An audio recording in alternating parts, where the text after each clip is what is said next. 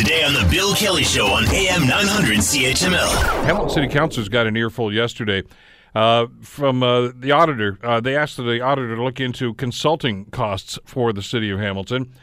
And uh, they want less consulting as a result, and more work done in house on city projects uh, following this auditor's report. Uh, it's it's gives you pause for concern when you look at this. The, the, the auditor, his name is Charles Brown, works for the city here. He looked at 32 consulting contracts over three years for this report, which found repeated examples of growing and over budget costs, non existent business cases, and even studies that were paid for but never used. And obviously, it's, it's an awful lot of money. And uh, questioning now whether or not this is even money well spent. Joining us to talk about this is uh, Dan McKinnon, General Manager for Public Works for the City of Hamilton. Uh, Dan, thanks for the time. Really appreciate you joining us today. Morning, Bill. And by the way, I, we asked you to come on here to talk about this. I think in a broader sense. I, I don't want to point the finger and say, "Aha, it's that Public Works Department again," uh, because this is a citywide issue. It's not really just one department.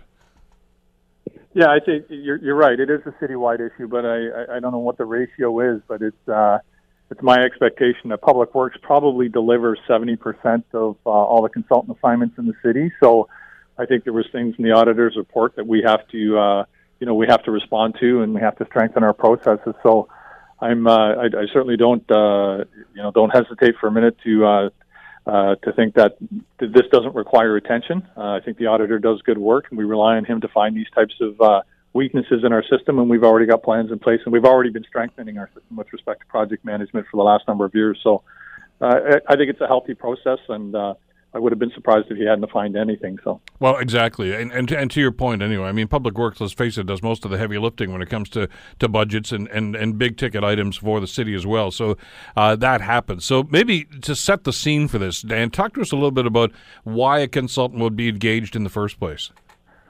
Well, there's there's a few different examples of why consultants can be engaged, and and as you can appreciate in Public Works. Uh, which I'm obviously most uh, concerned with, is we, we deliver projects, capital projects, construction projects, everything from, you know, a washroom at a at a at a baseball diamond to a bridge to a complex water treatment facility. So the uh, the variety of projects that we deliver really span the entire scope of from a technical perspective. So when we're looking at hiring consultants, we may need to hire a consultant to do a design um, for pumps that are going to pump water up the escarpment, which is real hardcore engineering or we may be designing something as uh, relatively straightforward as a splash pad. So we have to either look for certain skill sets that are out in the consulting industry that we just don't have on staff. That's one of the main reasons that we use consultants. The other reason we use consultants is a lot of times we just don't have the capacity, uh, which means we just don't have enough staff to do the projects ourselves. Most of the design um, that gets done on most of our projects, other than road projects, is uh, we don't have any staff to do that. So we have to have outside staff to do that for us. So um, one, of the things that may not be obvious to, to your listeners is that there, there's a lot of complexity in delivering a project, and there's a complexity that's associated with the design of the project in the field. But there's a lot of complex processes that take place on the city side from the administrative perspective to make sure that we're, we're managing the projects properly.